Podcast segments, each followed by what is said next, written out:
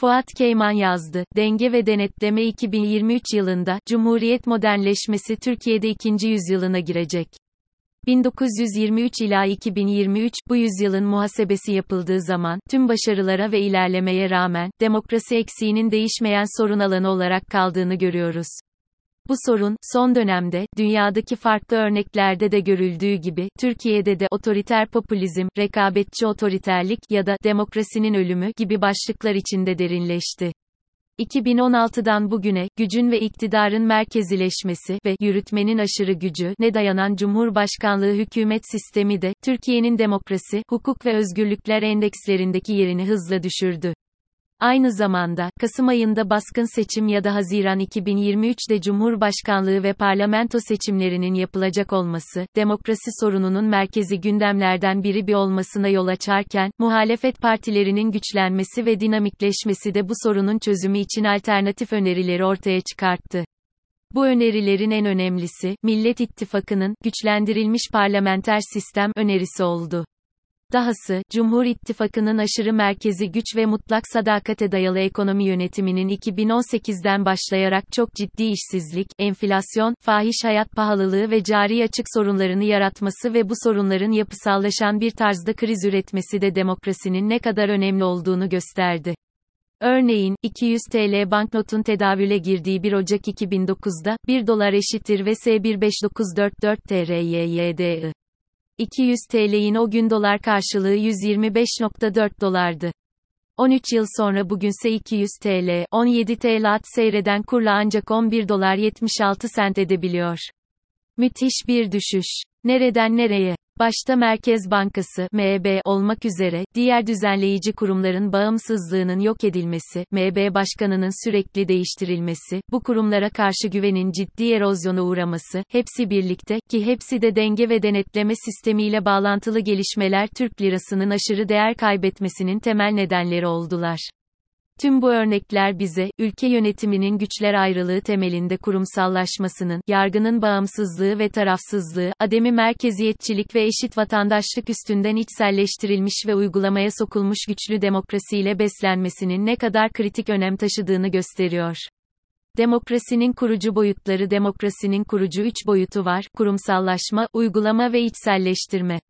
Demokrasinin bu üç boyut içinde güçlendirilmesi, Cumhuriyet modernleşmesinin farklı bir rejimle, ekonomi yönetim anlayışıyla ve kutuplaşma yerine farklılıklar içinde birlikte yaşama ve güven duyma kültürünün güçlendiği bir toplum psikolojisiyle ikinci yüzyılına girmesini sağlayacaktır.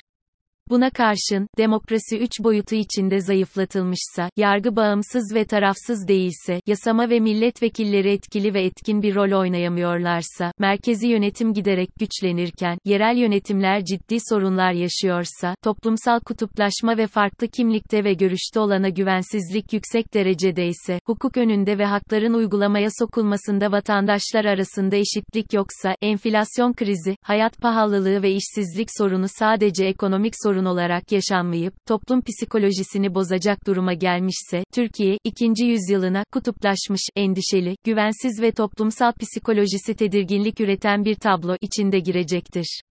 Demokrasinin bir ülkede güçlenmesinin temel kıstası olan denge ve denetleme sisteminin gelişmemesi, o ülkede sistemin iyi işlememesinin ve demokrasinin güçlenmemesinin ana nedenidir. İki olasılık arasındaki fark, hatta zıtlık, demokrasinin güçlendirilmesinin ya da zayıflatılmasının sonuçları arasındaki farktır. Biliyoruz ki, a. Türkiye'nin son 60 yıllık demokrasi deneyimi içinde ortak sorun, demokrasinin gerek yönetim gerekse de devlet toplum, birey ilişkilerinde, kurumsallaşmaması ve aktörler tarafından içselleştirilmemesi oldu. B. Bu sorun Cumhurbaşkanlığı hükümet sistemi içinde derinleşti, yaygınlaştı ve yönetim ve devlet alanlarında da kriz yaşanmasına neden oldu ve C. Bu anlamda da demokrasiyi kurumsal, uygulama ve içselleştirme boyutları içinde güçlendirecek bir güçlendirilmiş parlamenter sisteme geçmemiz gerektiği ortaya çıktı.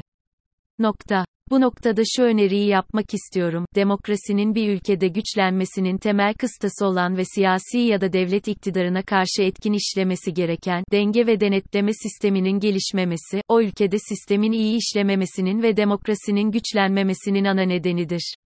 Türkiye, bu durumun aydınlatıcı örneklerinden biridir. Önceki dönemlerde, askeri vesayet dolayısıyla, seçilmiş hükümetlerin askeri bürokrasi tarafından kontrol edilmesi sorunken, bugün güç ve iktidarı aşırı merkezileştiren Cumhurbaşkanlığı hükümet sisteminin denge ve denetleme sistemini yok etmesi sorununu yaşıyoruz. Bu anlamda da esas tartışılması gereken soru, iktidarın ve gücün kurumsal ve kültürel zihniyet olarak nasıl dengeleneceği ve denetleneceğidir. Denge ve denetleme peki, denge ve denetlemeden ne anlayacağız? Denge ve denetleme sistemi, yatay ve dikey, hareket eden beş ayaklı bir ilişkiyi içeriyor. Yatay düzeyde, 1. Yasama yürütme yargı arasında, kuvvetler ayrılığı, ilkesinin güçlü olması ve böylece parlamentonun ve milletvekillerinin etkin çalışabilmesi. 2. Yargının bağımsızlığı ve tarafsızlığı ve yargı kararlarının iktidarın korunması amacını değil, aksine, demokratik hukuk normları temelinde haklar ve özgürlüklerin korunmasını benimsemesi. Devlet toplum birey ve bireyler arası ilişkilerde dikey düzeyde, bir kentleşen ve orta sınıflaşan Türkiye'de, merkezi yönetim yerel yönetim ilişkilerinde, yerelin, kent yönetimlerinin, dolayısıyla, ademi merkeziyetçilik, anlayışının güçlendirilmesi, 2. Toplum sosyolojisi içinde kültürel kimliklerin, farklılıkların tanınması, ilkesinin benimsenirken, kimlik sorunlarının çözümünde, demokratik hukuk normları içinde gelişen ve uygulamaya sokulan, eşit vatandaşlık kavramının kullanılması, 3. Toplumsal toplumsal sorunlarının çözümünde, farklılıklar arası güvenin arttırılmasında ve devlet-toplum ilişkilerinde katılım ve müzakere kültürünün geliştirilmesinde, canlı ve etkin sivil toplumun rol oynaması. Bu beş boyut içinde, denge ve denetleme sisteminin ve kültürünün güçlenmesi, demokrasinin kurumsallaşarak ve aktörler tarafından içselleştirilerek güçlenmesini sağlayacaktır. Ekonominin tekrardan canlanmasını ve yurt içi ve dışında güven kazanmasını olanaklı kılacaktır farklılıklar arası birlikte yaşama ve güven inşa etme süreçlerini başlatacaktır. Tüm bu noktalar içinde, denge ve denetleme kavramının, ülkemizin geleceğinin nasıl şekilleneceğini belirleyen kilit unsur olduğunu önermek istiyorum. Böyle olduğu için de, sadece siyasi partilere, devlet kurumlarına ve ekonomik aktörlere bırakılmayacak kadar ve sivil toplum ve bireyler olarak hepimizin üzerinde çalışması gereken ciddi ve önemli bir alandır. Örneğin, benim de üyesi olduğum, Denge ve Denetleme Ağı, DDA, yaklaşık 10 yıldır ve ülkenin farklı yerlerinden gelen 300'e yakın sivil toplum örgütüyle birlikte, denge ve denetleme sistemi ve kültürünün geliştirilmesi için çalışmaktadır. Bu tür örneklerin desteklenmesi ve geliştirilmesinin çok önemli olduğunu düşünüyorum.